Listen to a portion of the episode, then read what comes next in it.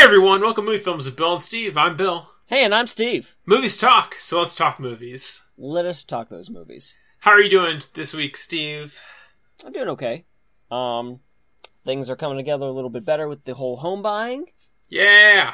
And another company got in touch with me about Carousel, and they're a decent company.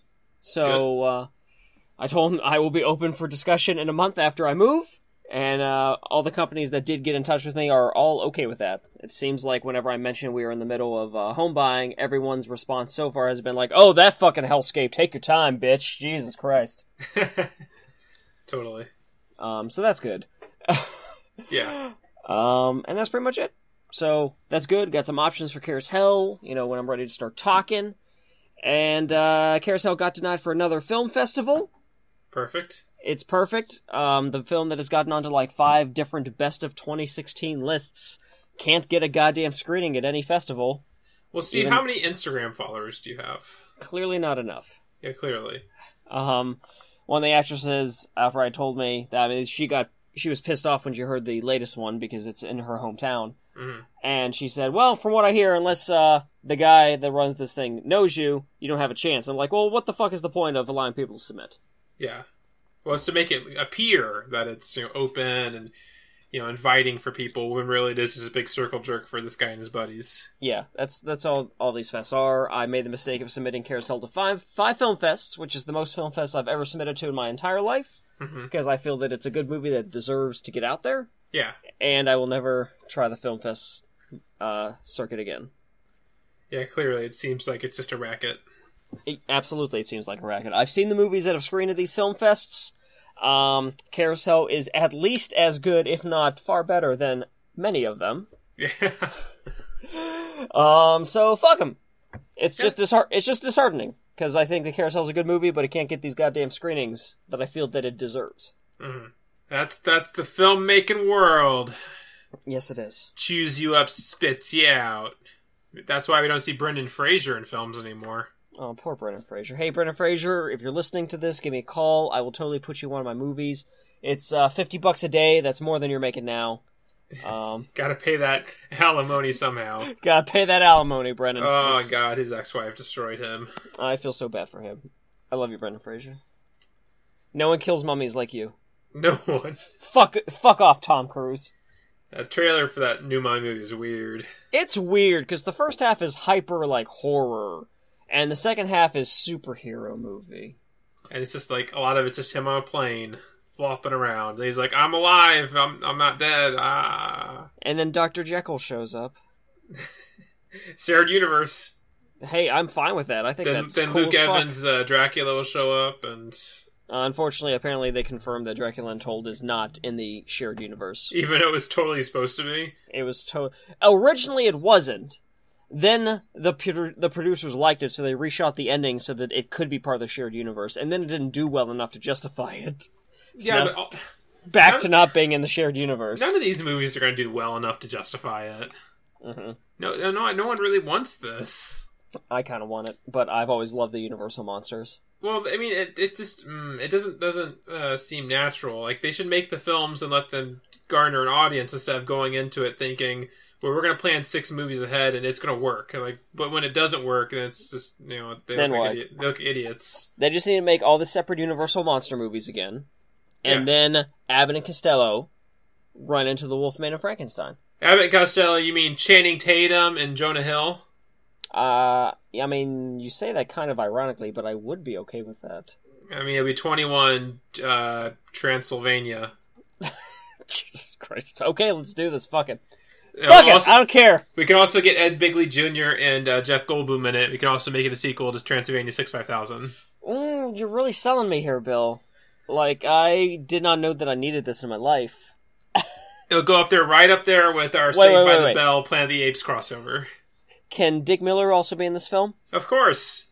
Fuck yeah. Because unlike Tarantino and these other fuckheads, I actually, if I say I like these old actors, I will actually put them in fucking movies. Yeah, seriously. Because Sid Haig will also be in our movie, and who else can we get that's still alive? Who's still alive? Sadly, most everybody anymore is passing away. But we still have Sid Haig, we still got Dick Miller. Dick Miller's still kicking ass. Oh, I'll put Berryman in the movie, too. Oh, yeah, Michael Berryman's still kicking butt. Yeah. Still kicking butt. They're kicking butt. Taking names. Fuck yeah. Dishing out the butt kicks. All the butt kicks. And then we can put, we'll put John Carpenter in our movie.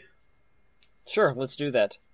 Hey, should I enter a user fan-based vote contest where I pitch my movie idea? Oh, yeah, we can totally talk about that. So, news broke about this next season of Project Greenlight, going to be horror-related, and that Clive Barker's going to be involved in all this other stuff.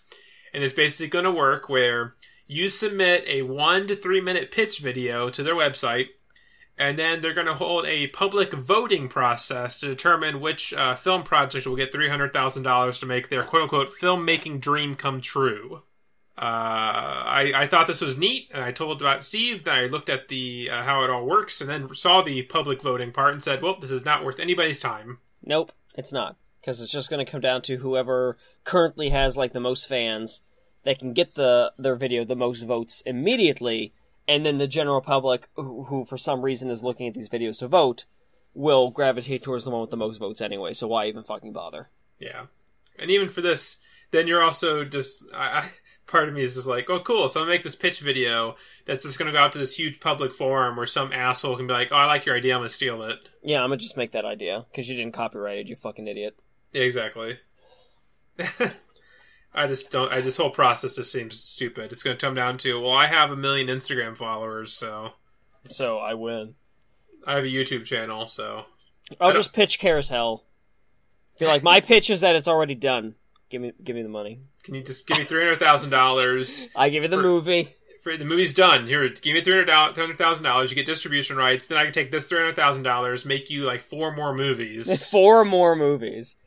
You know what? Yeah. No, I'll meet you in the middle. You give me the $300,000. I'll give you this completed movie. I'll spend $10,000 of it to film some bullshit horror celebrity cameo for the film that gets killed by Duke. Mm-hmm. We'll add that into the movie. And then I'll make you 3.5 more movies. Brendan Fraser gets killed by Duke. Fraser will be in Carousel fighting Duke. Cowboy Cool takes off his mask and it's Brendan Fraser. I pay Brendan Fraser for 1 hour of work and it's just the mask falling off, revealing his face. Nice. You can get paid scale for that. Absolutely. There's promising money on the back end. I was promising money on the back end. No, man, it's legit. It's cool. It's totally worth doing that. You're totally going to get a 5% of the net. I prefer the net. Can I get merchandising rights? Absolutely. You'll get 50% of all Cowboy Cool action figure toy sales. There you go. Have fun. 5 inches and under. Unfortunately, the deluxe figures will cost too much, so. Unfortunately. I mean, it sounds like a foolproof plan. Easy money, Steve. Easy money. Just like Edward Furlong. Rest in peace, the Crow. Rest in peace. R.I.P. in peace. R.I.P. in power.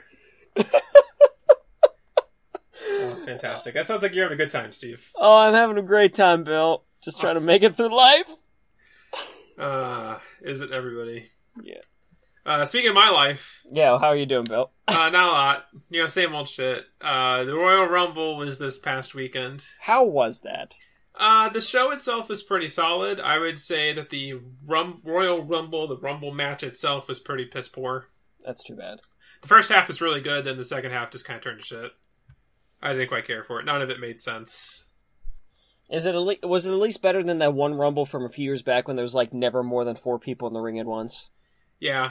That's good, at least. I mean, yeah, the show overall is better than the last 3 years of Royal Rumbles. Okay, that's good, at least. But it was just the Rumble itself was really weak sauce by the end. Lame. It's one of those things where, yeah, you know, I'm sure they have a plan for Mania and everything will, you know, sort itself out in the next 9 weeks. But at the same time, it's just kind of lame to be like, it's over. Oh man, this is who won. Mm-hmm. I mean, I'm sure people have seen the compilation videos when number 30 was announced as Roman Reigns. Everyone has seen those videos. It's very upset. The arena, the Alamo Dome there, 52,000 people are all chanting bullshit. That's amazing. The number 30 spot is a pretty hard spot, but at the same time, it's almost WWE just being like, aha, fuck the fans. And it's like, why? Fuck them. You know, the usual funniest thing is like the fans and people are telling you what they want and you choose not to give it to them for some reason. Yeah. It's so weird. We just see all these industries anymore where people will tell you what they want, and these people want to give you money, and studios and all these people involved, you know, WB Creative, all this stuff will just say, no, I know better. This is going to be better, guys. Trust me. I guess you do. Okay. So, well, we'll wait and see, you know. Maybe in hindsight, maybe things will be better. Who knows? But that's that. Woo! Woo! Yippee skippy. Movie news. Don't have a lot. We got a new poster for the Power Rangers film. Oh, boy. Looks terrible. My favorite part, as I already said to Bill, but my favorite part is how the Mastodon is super shoved in the background because it's a dog shit design, and I don't know how they got to the final CG render and still said, this is good. This is okay. This will work. This will work. Eight legs, shoots webbing. This is perfect. Kids love Spider-Man. Yeah, in the background, I mean, even if you see the Mastodon, it still has all those extra legs in front like the toy has. Yeah. I mean, we've been saying it for a while now. These designs are just terrible. And yes. They continue to be terrible. All the designs are terrible. The only design I'm okay with was Rita, and even she looks nothing like Rita, but whatever. At least she looks like she belongs in this genre. Yeah, it looks like a pretty cool design. We said that, but the suits look terrible. I mean, this poster just looks like garbage. Yes. Like, the CG work they're doing in this film is not good. No. I kind of equate it when I watch the trailer, and I see the fight scenes, I see everything going on in it. I'm like, this looks like it should be on television. It does. This does not look like something that should be shown in a movie theater. No, it looks like a made-for-TV, like, extended Power Rangers thing. Well, it doesn't look like Power Rangers, don't get me wrong. It looks like a Sci-Fi Channel. Yeah, it looks like the Asylum's version. It does look like the Asylum's version, which they never got back to me when I offered to be part of their Power Ranger ripoff movie, so fuck them. I mean, most people say fuck them anyways, but we'll just say fuck them for this particular instance. I was saying that much longer before, you know, back when I was had the Pop Cinema relationship. We didn't like Asylum because they were like 50 miles away in New York with budgets 10 times that of Pop. With movies that, in our opinion, were worse. Mm-hmm.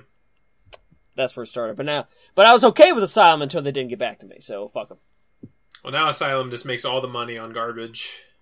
Seriously. Thanks to Sci-Fi. Thanks to this whole ironic filmmaking wave that has swept the film-going public. Get it? It's bad! Can't you just make a good movie, guys? I get it. They're just a bunch of guys driving around eating top ramen. It's the best Final Fantasy ever. Oh, there's a mission. I'm sure you heard about this, but in case anyone at home hasn't, there is a literal side quest in the game that is 100% an advertisement for Cup Noodles, to the point where it is parody levels of this is an advertisement for Cup Noodles. The characters look directly at the screen and talk about how good cup noodles tastes. There's so many things you can put in cup noodles. You can put beef in cup noodles. You could put this in cup noodles. It's so delicious. It's the best cup noodles I've ever had. It really makes you appreciate how amazing and flavorful cup noodles is. And the variety and options you have for it is just astounding. Astounding. Fuck it's just cup fucking noodles! This podcast is never going to be sponsored by no cup noodles. Suck my dick. It's all Meller, Yeller, and Carl's Jr. Fuck yeah, and Maruchan instant lunch. Ramen. Fuck yeah. It's 10 cents cheaper. Can't beat that. Shrimp. Is it shrimp flavor or is it pieces? It's shrimp. There's pieces of shrimp in there, motherfucker. You better look in there. Get your goddamn magnifying glass. You're busy over here looking at the Cinnamon Toast and the Cinnamon Toast Crunch. Figure it out. Why do kids love shrimp ramen? I don't know. I don't know. I don't know why I like it so much. Oh, please, someone tell me. It's just soup. It's just soup with a lot of noodles. Cookie Crisp. Oh, man. I remember one time I wanted Cookie Crisp, but I had no Cookie Crisp. So I opened up a bag of Famous Amos mini cookies. And put them into a bowl, and filled that bowl with milk, and that was not a good thing. It wasn't very good. I will take... okay, we're doing some food confessions here, since we're kind of lacking movie news at this point. No fucking movie news, so we're just talking about food. Here's a good trick I learned growing up. Teddy Grahams are amazing. So what you do is you get a bowl, you pour it full of Teddy Grahams, and just dump milk on top of it and eat it like cereal. Okay, that seems like it could be good. It is good. It gets all mushy and amazing. Perfect. Why dunk your fucking Teddy Grahams? Just put them in a fucking bowl with hot milk. Yeah. Other thing, Fruit Loops and orange juice. Okay. Don't knock it till you try it, motherfucker. I won't knock it until I try it. In fact, I'm going to try that eventually. And I guess if you're an awful person, you could try some sort of cereal with rum chata. What cereal would you even use? Cinnamon Toast Crunch, because the rum chata already tastes like when you the aftertaste for it is already Cinnamon Toast Crunch milk. So why don't you just take a bowl of Cinnamon Toast Crunch, pour rum chata in it, and then you can get drunk off of your cereal. I'm sure it'll taste awful, but well, fuck it, let's do it. If you're already drunk, it's not the worst idea. You know what I'm saying? Fuck it, let's do it. Let's do it live. Yeah, let's do it. And on top of the Power Rangers script, you can also read Max Landis' unused script. A lot of people who I've read it said it isn't very good either. Yeah, well, hey, go fucking figure. But it's Max Landis. You know, he's never wrong. He's always right. You know. I think that's what annoys me the most. Is that, like, I don't hate his writing. I don't like all of it, but he's written some stuff I don't like. He's written some stuff that I think is really good. But I do feel that he does have, as you said, his hubris is very unappetizing. Mm-hmm. It is very much a consistent case of, these are the facts, guys. This is just your opinion, Mr. Landis. Like, this is how it is. But I don't agree with your opinion of what Superman should be. Too bad, motherfucker. Okay, well, hey, I mean, so long as you don't kill children on your movie set, I guess you're still better than your father. Yeah.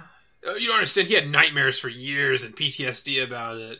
I mean, I would be more willing to forgive him if he listened to people and there was an accident instead of not listening to people and being kind of the direct cause of the accident. And then at the funeral. And then advertising. Yeah, fucking promoting Twilight Zone during a fucking funeral. Jesus Christ. Yep. So other movie news, Ben Affleck is no longer directing Batman. I'm fine with that. Like, because the idea of Ben directing Batman was something that was cool, but I didn't know how he was going to do it, because it's way different to, like, star and co-write and direct in a movie that has, like, a $10 to $20 million budget versus the fucking Batman, which is going to be a huge film. Yes. With a ton of stuff to worry about. So I wasn't sure if Ben was going to end up directing the film, and then he definitely directed the film. Just kidding. He said that he couldn't deal with all that fucking bullshit. Mm-hmm. And I think that's totally fine, but according to the internet, this is more proof that the DC movies are fucked forever. Yeah, I don't know why. Who cares? It's like, everyone's like, oh, this is fucking terrible news. I'm like, but the movie's it's not made. It's not in theaters. It's not bad yet. Yeah, there's not even a trailer. Like, what are you hating? Yeah, these are things they're doing to make sure they don't release a bad movie. This is why I don't give a shit about any of the reviews for the DC movies, when it's to the point where people are saying that this is shit before it's not even made. Not even scripted is terrible. Yeah. You know, it's like they're talking about, we talked last week about The Flash getting a page one rewrite, and it's just like, great, that's good. That means that they want to fix it. It's not good. They want to make it better. They're fucked. Mm-hmm. They're done. Fuck DC movies are terrible. They don't know what the fuck they're doing. What? Excuse me? They're trying to fix things to make you happy. That's when you say, oh, great, that's awesome. I'm glad they're doing that. It makes it hopefully be a better film because of it. You know, any other fucking thing people say that about, but apparently for Warner Brothers and DC, it's immediate. It's all hyperbole, mm-hmm. and just all garbage and hate-filled shit. Yeah, I don't get it. I don't get about anything. Even though I'm not a huge fan of the Marvel movies, I don't go around every chance I can say, like, it's be terrible. Like, I might see some casting and go, I don't know about that or this, that, but I'm not sitting here, like, ultimately hoping for their demise. No, not at all. I mean, fucking, I walked out of Doctor Strange saying, like, I really like that movie. That was really good. You know, I don't just hate on the fucking Marvel movies because it's fun. You know, I just give my genuine opinion on the Marvel movies as I see them. Yeah, exactly. No, you're fucking biased. Yeah, clearly. You and me, we're biased. We're biased. Totally biased. We're a bunch of DC fanboys. Just fucking fanboys. DC cooks. I think I've been calling ourselves DC cucks for like the last 2 years. Oh, we're going to keep it going forever. Forever, because, you know, that's how it is. What is even coming out this year for Marvel? It's Guardians of the Galaxy, Guardians of the Galaxy 2, Spider-Man Homecoming, and Thor is also this year? Yes, Thor 3. That's right. So I care about Guardians. Yeah, I care about Thor 3. Thor Ragnarok. I like Thor. I don't. I just don't. About Thor. As we've been talking about that film and like where they're going with things, it doesn't look very good. Like execution, at least like the Planet Hulk stuff. I'm very confused by that. Mm-hmm. But Guardians of the Galaxy 2 looking great.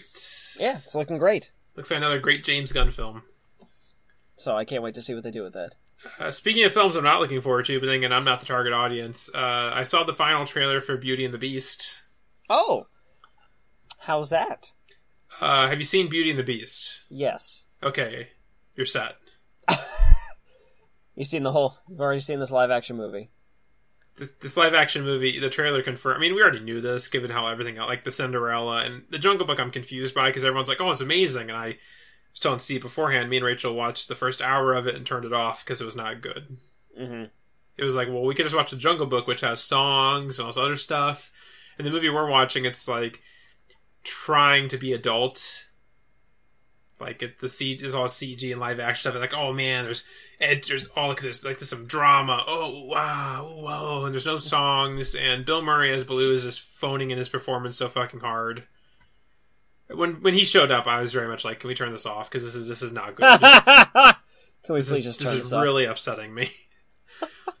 And then I haven't had a chance to see Cinderella. I heard Cinderella was very much in that realm of being just a shot-for-shot remake of the animated film. Mm-hmm. And so Beauty and the Beast is like, okay, this is probably what we're going to get. So the final trailer, first off, is summing up the film from start to finish.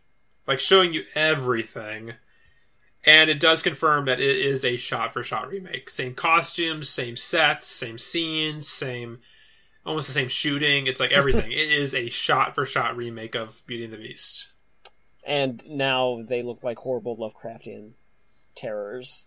Oh god, all of everything in the house that's alive all looks terrible. Yep. And I mean, I haven't heard a bunch, but a lot of the music over top the trailer, it did not sound very good. It did not, but as you said, we didn't hear a lot, so I'm not going to fully judge that. I mean, again, this film is not for me. But at the same time, it's just kind of like, why is this being made? Yeah, I don't know who it's for. It's for girls, like, I don't want to say girls, women. It's, people like our age who are nostalgic for the Disney Renaissance, mm-hmm. who grew up loving. Like, if they made a live action Little Mermaid, it'd be the same thing.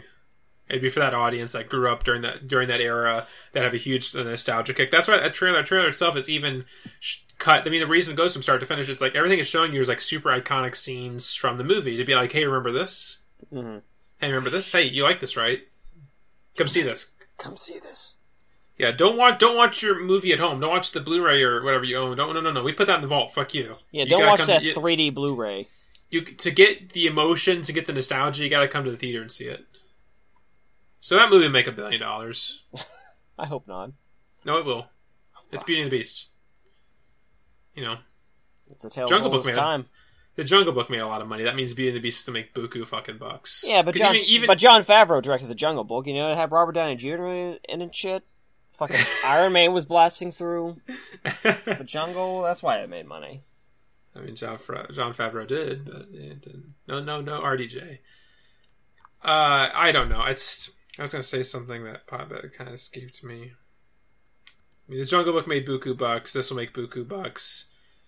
I had a thought about something I was going to say. And it's gone now. I can't remember. You fucking talking about Jon Favreau fucked me up. I'm sorry. Damn you, Jon Favreau. I will never talk about Jon Favreau again. He's dead to us. Fuck it. Hey, guys. You know, January was a good time with Planet of the Apes. It was. It's February. You know what February is, Steve? It's the month I was born. It's also Black History Month. We're talking about people that matter. Real people that matter. Now, if you know us, you know when it comes to Black history and Black entertainment, we immediately go for Blaxploitation. Of course. It's a classic genre. We're a couple of honkies. A couple of white folk. Couple crackers. No, Jesus, Steve. Watch your goddamn language. No, it's okay. I can say that. I'm taking it back. I'm porch monkey for life. The only good joke in that film. No, hold on. Pause and stop. Halt Black History Month for a minute. There's plenty of good jokes in Clerks 2. Yeah, there is. Clerks 2 is a very fine film. Yes, it's no Clerks the Animated Series or Clerks, but it's great in its own right. Oh, I like it better than the first Clerks. Oh, no. I do disagree at that point. But nothing is as good as Clerks the Animated Series. No, that's a fucking given. That is a fact. That you open up an encyclopedia and it tells you right there. Like, the first words is like, the Clerks the Animated Series is the best Clerks-related thing that exists. Best thing Kevin Smith ever did. Okay, back. Okay, push the play button. We're back on Black History Month. We're back, baby. So the only way we could celebrate is through blaxploitation, and what better way to kick off the blaxploitation discussion for this month is by looking at the four classic films of Rudy Ray Moore. I totally meant to look up more about Rudy Ray Moore. I know a lot of things about him. I know he was obviously a black, did stand-up work. I thought you were just going to say black guy. I mean, you know, if you don't look up these films, you could assume he's white. I mean, that's fair. If you want. Not with a name like Rudy Ray. No, I mean... No honky has that name. No honky. Rudy Ray Moore, huge discography, did tons of stand-up work, all sorts of things. Yeah, I mean, he did a shit ton, way more than I originally knew, honestly. Oh yeah, just a huge bunch, and I think I remember he got on the Billboard charts for like was the first person ever to get on like a Billboard charts of like an explicit, you know, like a comedy album type situation. Oh, that's cool. Yeah, I mean, he did all sorts of stuff, and also did a bunch of, you know, blues work, jazz, all over the place. He was definitely a Renaissance man in that regard. Well, in the 1970s, he thought to move over to checking out this whole film thing. Obviously, the blaxploitation boom was in full swing, coming off the success of many, many different films all over the place. So he was one of the few black actors in this time not to be a former football player. Good for him. As a common trope and joke for the genre is when you have people like Mean Joe Green and... Of course, Fred the Hammer Williamson. Coming in 2018, we'll be looking at Fred the Hammer Williamson. But this year, Rudy Ray Moore, no better way to kick it off than with his first film, 1975's Dolemite. Dolemite is a pimp who was set up by Willie Green and the cops who have planted drugs, stolen furs, and guns in his trunk and got him sent to 20 years in jail. One day, Queen Bee and a warden plan to get him out of jail and get Willie Green and Mitchell busted for what they did to him. However, Dolemite is no stupid man and has a lot of black... that's backing, not black, sorry. A lot of warriors backing him, such as his call girls, who are karate experts, and lots more. Ali Jordana M. Kung Fu Lei 19 wrote this summary on IMDb. It's not very good. Not very good. It's not the worst we've read. It is not. But it's not very good. How dare Ali Jordana M. fuck up Black History Month for us? God damn it. We're doing such a good job. What a fucking racist. That's how they do it. That's how the alt-right are going to take down... Exactly. Black people in general, just through bad reviews of blaxploitation films on IMDb. It's going to be a great review. I understand black people. You got something more like Quentin Tarantino. Talking about how he grew up at the grindhouses and with black people in the black neighborhoods, even though the time frame he's giving makes no fucking sense. No, not at all. 42nd Street Pete is just like, I was there during that time period. Where the fuck were you? It's like you're talking this time period. They're all closing up. Yeah, they didn't exist anymore. Gentrification of 42nd Street, everything, everywhere. There's no fucking grindhouses. I love 42nd Street Pete. But we're talking about Dolemite today. Dolemite is his name, and fucking up motherfuckers is his game. Steve, I'm going to place a firm bet that you've never seen Dolemite. That is correct. So, what were your thoughts on Dolemite? This was a hell of a thing. There was times when I was, like, really into the film for what it is. If for listeners at home, if you've never seen any true blaxploitation films, but have seen Black Dynamite... Black Dynamite takes a lot of its influence from very specifically Dolemite. Yes. Except Dolemite, I don't want to say that it's not in on the joke because Rudy Ray is a comedian, but there's a lot of endearing qualities to the film that you might, like, if you go into it seeing Black Dynamite first and no other blaxploitation movies, and then you watch this, you might make the mistake of being like, ah ha ha, this is just a comedy. No. No. No, it is not. This is a serious film. This is a very serious... There are some jokes. No, obviously there's some comedy almost. Yeah, there's some comedy. Yeah. But this is not meant to be a funny movie. So there will be times where you'll be like, aha, that's stupid. He just came out of nowhere with a machine gun and shot these guys in front of his car. That's not a joke. It's supposed to be really cool. It is really cool. It's also really cool seeing the film crew and the shadow of the film crew on the ground. Oh, man. The boom mic... As you said, Bill, really needed top billing in this film. Yeah, the starring roles should go Rudy Ray Moore, then Boom Mike, then D'Urville Martin. Which, let me back up here. I did forget to mention the 1975, 1 hour 30 minutes, directed by D'Urville Martin, who I'm more familiar with. He was in the Nigger Charlie franchise, starring Fred Williamson. Mm-hmm. I'm more familiar with him in that role. This is one of the two films that D'Urville Martin directed. Directed this. He directed a film called Disco 9000. That sounds like a great title. I've never heard of this film, but I want to check it out. I want to watch it now. Fast Black is his name. Disco music is his game. Fast Black, huh? That's a name. Yeah. Maybe it's face, like bass, fat. It's like FASS. Oh, I mean that's... So maybe it's face black. That's still... okay. It's still questionable. It's still questionable. But so as we talk about this film, let's remember this is the first of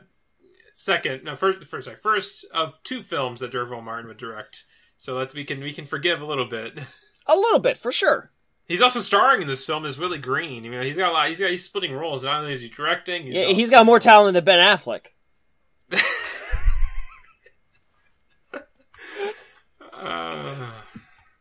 I don't disagree with that. Okay, so the boom mic. Let's back up to that. Let's back up. I just want to give D'Urville Martin his credit here for a quick minute. The boom mic. Now, the most common home video release for this film is in full screen.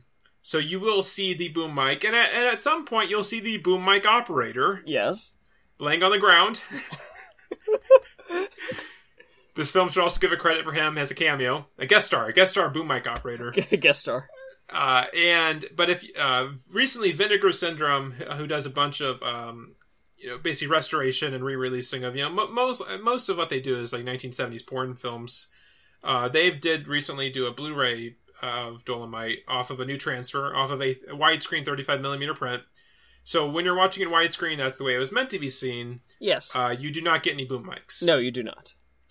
Because this is a similar case of some films where they were meant to be shown with a what's the word? Fuck. There's a term where when God damn it. Basically, when you see in the theater itself will put the stuff, will put the black bars over the film, like on the projector. Oh yeah, yeah. Up. Adding the letter boxes, yeah. Yeah, I forget. There's a phrase for it. I'm totally blanking on, but this is why some cases like the VHS home release of Peevee's Big Adventure, you can see him pulling the chain through the bicycle on the box on the back of the bicycle. You can see him pulling the chain through it on the VHS release because it was meant to have the bars put on top of it. So that's why in the Blu-ray release you don't see it anymore because that's how it's supposed to be seen. Similar case of Dolemite. So the home video release that Xenon Pictures did, which is the one that most everyone has seen because it's the most commonly available DVD for the longest time, and obviously that's what's going to be online on torrents and all this other stuff. You will get the boom mic. So if you've never seen the film, the first time seeing it, I definitely recommend the full frame version so you can see the boom mic. Yes. This is obviously another joke that Black Dynamite makes fun of heavily. Yes, and it's a great scene. Makes fun of it. Even before seeing Dolemite, I knew of the boom mic. Yeah, the boom mic the boom mic and its appearance in this film is pretty famous. This film cost $100,000 to make. I can see that. There's made $12 million. That's pretty impressive. It is. I mean, it's hard to talk about this film without, like, first having to talk about the quality of the filmmaking. Yeah. Yeah, let's get into that. Or the lack thereof. Yeah. But as we kind of said before, it's charming. It is charming. There's a lot of people that are not actors. No. Lady Reed is Queen Bee. She's not. Not an actor. Introducing her. Introducing Lady Reed as Queen Bee. And just leave her there. Dolemite. I'm so happy. Oh my, I laughed out loud. It cuts to the close-up. Tears that were not on her face are suddenly on her face. And that's her delivery. And I'm just like, oh, let's do this. Let's rock and roll. Let's rock and roll, motherfuckers. But, you know, at the same time, this is a... But it is charming. It is charming because it's a group of people. They have the money. They just want to go out and make a film. They want to try to cash in on this whole craze that's going on in the mid-'70s. And it's not all bad. You know, it sounds like they're like, we're talking shit on it, but it's not all bad. You know, I think Rudy does a really good job as Dolemite for the most part. Yeah, because Dolemite was also the character he was playing in his comedy albums. Exactly. So it's kind of him just stepping into that. Now, where it gets kind of questionable is in his martial arts, his stunt work and choreography work. I mean, between Dolemite's stunt work and the quote-unquote expert martial art call girls... I taught my girls karate. Okay. My favorite part of that is, oh man, this guy tried to steal money, and they show this like 5-minute long scene of him just insulting this prostitute. About $200? You ain't worth no $200. It's $2. It's $2. But they spent 5 minutes on that, and then it cuts back to Queen Bee, who says, "Then she kicked his ass," and then it cuts to after she kicked his ass because clearly even that fighting looked too bad to show in the film. Yes, he's still in the hospital. He's still in the hospital, really? Because he just walked away. They kicked his ass. They beat him up. Okay, I mean, I think he's fine. Bad. But on the filmmaking level, obviously the boom mic is bad. The shot composition isn't very good. The choreography is pretty terrible. Like the first part of the film when Dolemite's getting in a flashback when Dolemite's getting arrested for the planted goods in his trunk, Rudy Ray Moore is like just standing there, almost like he's tired, just kind of like throwing his leg into the guy, and he's like flying into the trunk. Yeah, he's just like tapping people and they're falling over. It is very comical and lovely. So lovely. This is definitely a case where we're hitting in that great, good bad film territory where they are, they're trying to do this, they're doing the best they can, and it's just not very good. But it's so endearing. I love the fact that like drugs in the trunk weren't enough. Stolen furs, drugs and guns weren't enough in the trunk. We got to put some stolen furs in there too. I like. I can go on all day about some of these things in this film, but even like at that particular part. Rudy Ray Moore's reaction is like, "Those aren't mine." I don't know where those came from. Like, those aren't mine? What was that? No, it's like, those aren't mine, man. Like, based on that, I think he's guilty. It just comes off sounding super guilty. It's not even, there's nothing in my trunk. Opens the trunk, there's clearly stuff in there. Like, there's like 3 beats goes by, then, that ain't my stuff. Most films, when you have a scene like that, normally immediately when the character sees something's been planted in their trunk, they kind of get upset about it. This isn't mine! This isn't mine! I didn't put that there! What the fuck, dude? Yeah, you barn-raised insecure motherfuckers! Rudy Ray Moore has many different names to give people in this film. The Warden is a rat soup-eating motherfucker. Which is weird, because the Warden has his back, and he's very insulting of the Warden. At first, I think when he gets in there and starts talking to the Warden, it comes fine. Yeah, it's true. The Warden is a very nice man. He is a very nice man. Like, hey, this random woman came into me and told me that you didn't do it, and also there are still drugs, so I'm gonna let you out. I'm gonna let you out of here, Dolemite. Warden, I don't think you have that kind of power, sir. I don't give a fuck. Jesus Christ. I just have a list of so many things. I think the weirdest thing in this movie to me... Because given all of its charm, all the good, all the bad, I was still, like, into the movie for the entirety of it. Mm-hmm. Until we got to the really, really long club sequence. Oh, yeah, I mean... and I was checked out. Cause... I don't think Steve has watched ahead very much, but a common thing you'll find out in the Rudy Ray Moore films that they will give him extended time just to do his stand-up routine. Oh, no. That happens once in this film where... Even before he got on stage, that scene was too long. Oh yeah, just the like the weird... There's like a weird wide shot of doing band. doing a soul band. Then there's like a stage show. Tribal drum stage show situation. My favorite part of that scene is the cutback to the audience is that the very front and center black woman is just extremely uninterested. That's what I mean. That audience shot in the first they keep going back to it. The audience is like, looks like they're sitting on their hands, like they would rather be anywhere but here, anywhere else. But then when it goes back to the wide shot of the band and everything doing it, it's like you hear applause and everyone's like cheering and stuff. It's like I don't quite think that's what's going on. I don't think that's what's happening. This is kind of questionable here. And then like there's some terrible ADR work on the woman singing. And... Oh, it's real bad. It's real bad. And then the Rudy Ray fucking stand up segment.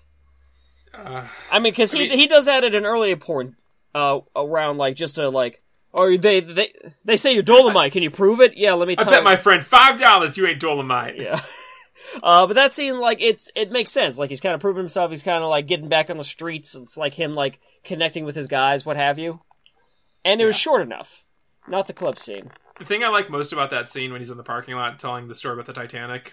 Is it's a group of black guys talking to him, but there's like this random like Udo Kier looking white guy behind him, just like drinking out of like a whiskey and like a brown paper bag. Yeah, it's very weird. All these movies are diverse. It's always right behind Rudy Ray Moore in frame, like he's right there. You're constantly seeing him. Why are you here? He's the token white guy in the group. He is the token white guy. So when the cops come by, they're like, "Hey Harry, can you take care of this?" Yeah, I got you guys. Clearly, but going back to when the warden is talking to Dolemite about doing all this stuff, it's Queen Bee is like, some gang killed your nephew. And you think that's going to be a big plot of this film, like Dolemite trying to figure out who killed his nephew? No. I mean, he talks about like once later when he's talking to Creeper, which we'll get to Creeper here in a minute. But otherwise, it's like they keep repeating the same lines, like some gang killed your nephew. He wasn't doing anything, just walking home from school. Wasn't doing anything.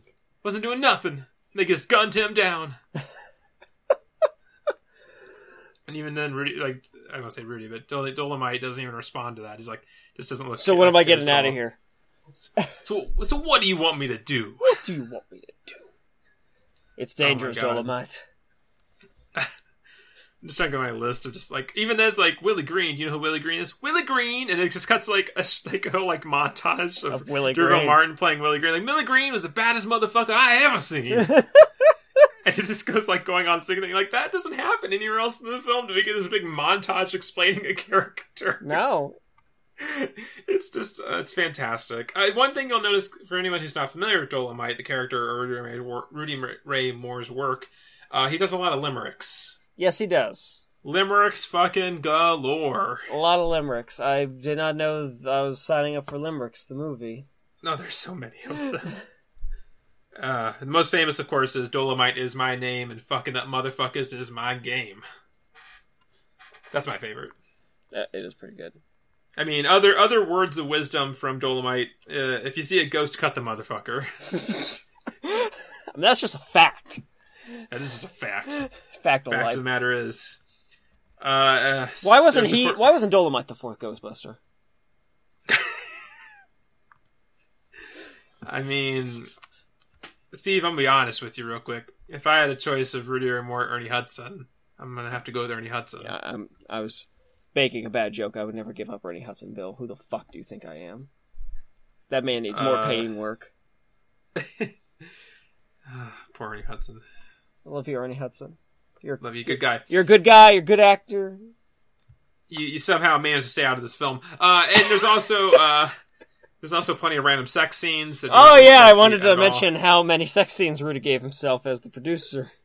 Yeah, oh, and he wrote it, too. He wrote the story. Yep, he wrote it. It's like, yeah, and then they whip out their tits in the car. Yeah, and then he fucks the chick in the bed. Yeah, and then this other chick shows up, also naked. And the sex scene, like, I mean, trust me, they get a bit worse in the later films. But this one is like he's almost like humping this woman's hip and then just rolls over, like that's the scene. I'm done. Or you'll get like lots of weird awkward cuts at the end of things. Like I mean, this is a smorgasbord of things we can talk about with this film. There's no, like, distinct narrative throughout that we can just go from point to point. No, we can't. Because you'll talk about something and you remember, oh yeah, remember the editing in this film? Oh god, the editing in this film, Jesus Christ. There's a particular scene in the club that Rudy Ray Moore, I keep on saying Rudy Ray Moore, Dolemite took back from Willie Green.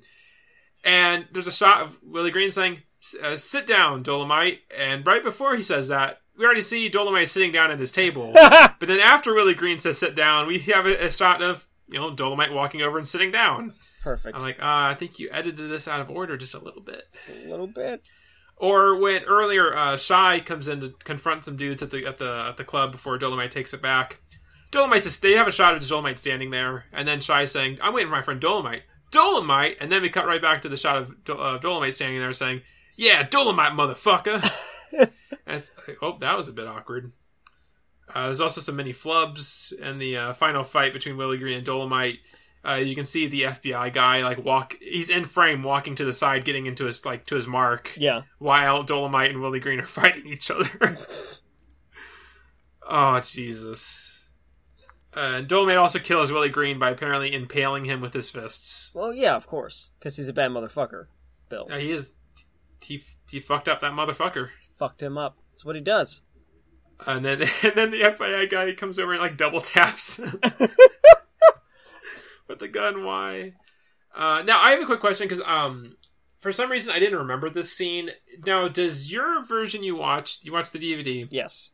Does it have another scene in the hospital where guys are coming to kill Dolemite and they have to kill him?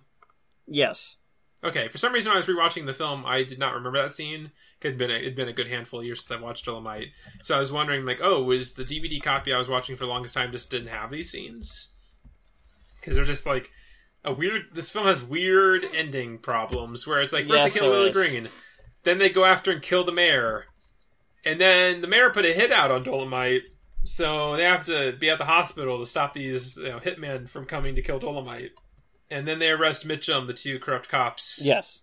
And then the FBI guy says, "What are you doing now, Dolemite?" And then it just freeze frames and then cuts to Rudy Ray singing a song. Yeah, there's no fucking last line. I was just like, "Are you fucking kidding me?" What are you gonna do now, Dolemite? Dolemite! Or whatever the fuck. I'm going back! Oh my god. Okay. I want to talk about my favorite character in the film. That is the Creeper, aka Hamburger Pimp. Hamburger Pimp. Hey man, give me hamburger, man. I ain't gonna pay for no hamburger. Oh Jesus. Jesus Christ. That guy is my favorite character. Creeper, played by Venus Rackstraw.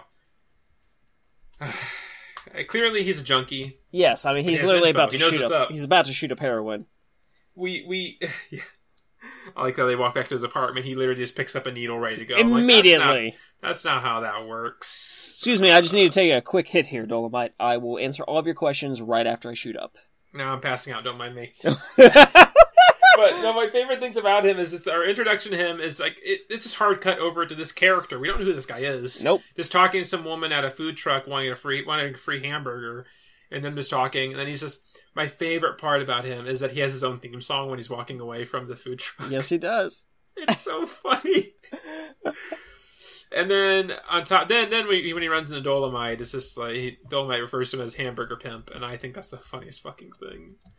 And then this is when we get kind of the last mention in the film about Dolemite's nephew being killed. He's trying to talk to the Creeper about that, and do you know any information on this? Do you know what happened? And then they even say let's go somewhere private. So then they walk 2 feet backwards to get in Dolemite's car to drive over to the Creeper's apartment. Yeah, can't talk in the car where it's private.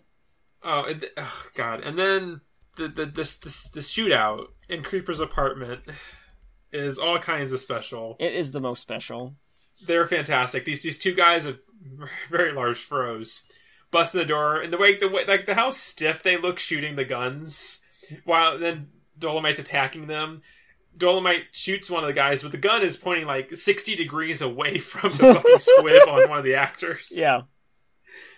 Oh my god! And then of course the two corrupt cops are trying to bust him again. You're running for murder. More like massacre. More like massacre. I love fucking lame, shitty cop. Close for the poor, well, Reverend. Now, the actor that played Mitchum in this film, there's the white of the two dirty cops, he's the one that talks more. Yeah, both white. What am I saying? It's really funny. He actually has a part in Black Dynamite. That's right. In the scene when Black Dynamite and the group are busting the whole Anaconda liquor storage, the guy they tie up and they're trying to get information out of him. That's the same actor that played Mitchum. That is right. I knew I recognized his face. That's really cool. That's a cool little cool thing. I thought it was really rad. Man. I mean, is there any standout stuff for you in this whole cornucopia of awesomeness? I mean, I feel like I've talked about everything. I guess the finale of the film, the big fight out in the club, where these women who clearly don't know martial arts at all are trying their best, and a lot of them just come up to knock a guy out and then pull a straight razor and slice him up. I'm like, oh, did you learn that in the dojo? I'd be more okay if they just all had straight razors. There's also a fight scene with some guy, the cook in the kitchen for some reason. There's just so much going on. It's ridiculous. Of course, there's the preacher who has all these guns. That's a subplot for some reason that goes nowhere. Why is this here? I don't. There's this. This film is just a mess. It is a mess. It's a bloody mess. But it's a thing. Again, it's so sincere and charming and earnest.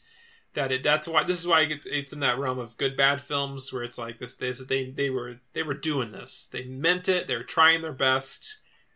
Their best wasn't very good, but you know what? A for effort. Hey, and you know what? They made money, and that's what makes it one of the most iconic is the word I want to go for, but a huge iconic film in the genre and a beloved classic character, Dolemite, just this badass pimp character. Yep. That Rudy Ray Moore portrayed, had all these pimps, all these pimps, and he was a pimp, and all these hoes, I want to say, with that new karate. They know that karate. Queen Bee taught him to keep him safe. Keep him safe. Come on, let's go to the other side of the house. We have to leave this scene. God, when he gets out of prison, he takes his clothes off, puts on this wicked baby blue pimp suit, then gets in the car, then they're immediately taking it off again. Yeah. So you can have sexy time with some ladies. Bitch, no one steals Dolemite's house. Yeah, Dolemite, you'll be back. Also, all those dudes were just watching Dolemite get undressed from behind the cage. They're just like, what is happening here? You keep these clothes, motherfucker. I wipe your ass with these. No, Dolemite, I'll hold on to these. You'll be back. Well, I mean, if you're holding on to them, that means that he'll be back, and then he will be leaving again. So I don't understand what you're saying, sir. I think I hit all my notes. D'Urville Martin as Willie Green isn't in the film a ton, but he's pretty good. He's fine. Like I said, he's pretty good in most everything I've seen him in. He plays an okay villain, even though he doesn't really do much in the film. No, he doesn't. The white cop is way more of the villain, followed by the fucking mayor. Yeah, the scuzzy mayor that we have to see a lot of his ass in this film for some reason. Well, for many reasons. He's very much got a Danny DeVito body type. Man, why didn't Troma distribute this film? Didn't see enough of his dick waving at some guy's face. Yeah, you're right. I'm sorry, not enough old man dick. I mean, even with this theme where Pinky is trying to kill him, she shoves his wife in the shower and shoots her. You don't even see anything happen. You see a gun effect put in there, and it's. This film's a treat. I mean, if you haven't seen Dolemite, I highly recommend Dolemite. I mean, I guess we can get into final thoughts and star ratings. Like we said, this film is fantastic from beginning to end. It's just ludicrous and silly, but it's sincere as all hell and very charming. It's not in the realm of blaxploitation films. There are obviously ones that are much better made, much better, better made, better written, better acted. But this film is just.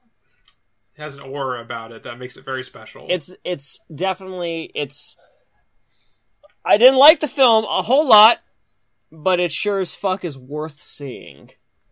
Absolutely. No question, it is worth seeing. So star ratings, I guess, on Dolemite. I give it a 3.5. 3.5. For me, it is a 4. It doesn't do enough to kind of drop into the realm of 4.5/5s, where I'm like, oh, this is a movie, this is great, it's amazing, love it. But 4 is a very respectable score for our podcast. What is also very respectable is the many ways you can get in touch with us. Ooh, I know, right? Just email us at moviefilmswilln'teve@gmail.com. You can let us know your favorite quote from Dolemite. We'll say mine here in a minute. You can also find us at moviefilmswilln'teve.tumblr.com. All of our episodes are listed there. It's fantastic. You want to make sure to keep up with us all throughout the month of February as we discuss Black History Month and the realm of blaxploitation films, because what better thing to talk about than that? What better way to honor Black History Month? Exactly. Than by many of its best actors in films and the film genre. This year, we're talking about Rudy Ray Moore. Next year, I'm already telling you, it's going to be Fred Williamson. So come back next year and check it out. Better than that, you can just continue to watch us all throughout 2017. And one way you can keep track of us is at Facebook. Just look up Movie Films with Bill and Steve. If you give us a like, you'll know what's going on. Also on iTunes. If you subscribe, you'll never miss an episode. It's fantastic. Leave us a review. A 5-star review would be great because it helps us like ranking and stuff. Someone else left us a 5-star review. It was very nice of them to do that. Oh, good for them. So if someone else wants to drop in there or leave us one, we'd really appreciate it. And we are also on Stitcher. You can find us on the website or on the mobile app. That's fantastic. And I am on Twitter at LovableBill. And of course, you can check out my films, facebook.com/Silver Spotlight Films, silverspotlightfilms.com, carousel.com. And if you ever want to see me, do shit in spandex, that's facebook.com/TheAmazingSpiderSteve. Fantastic. Well, as always, guys, I've been Bill. I've been Steve. You no business born insecure junkyard motherfucker!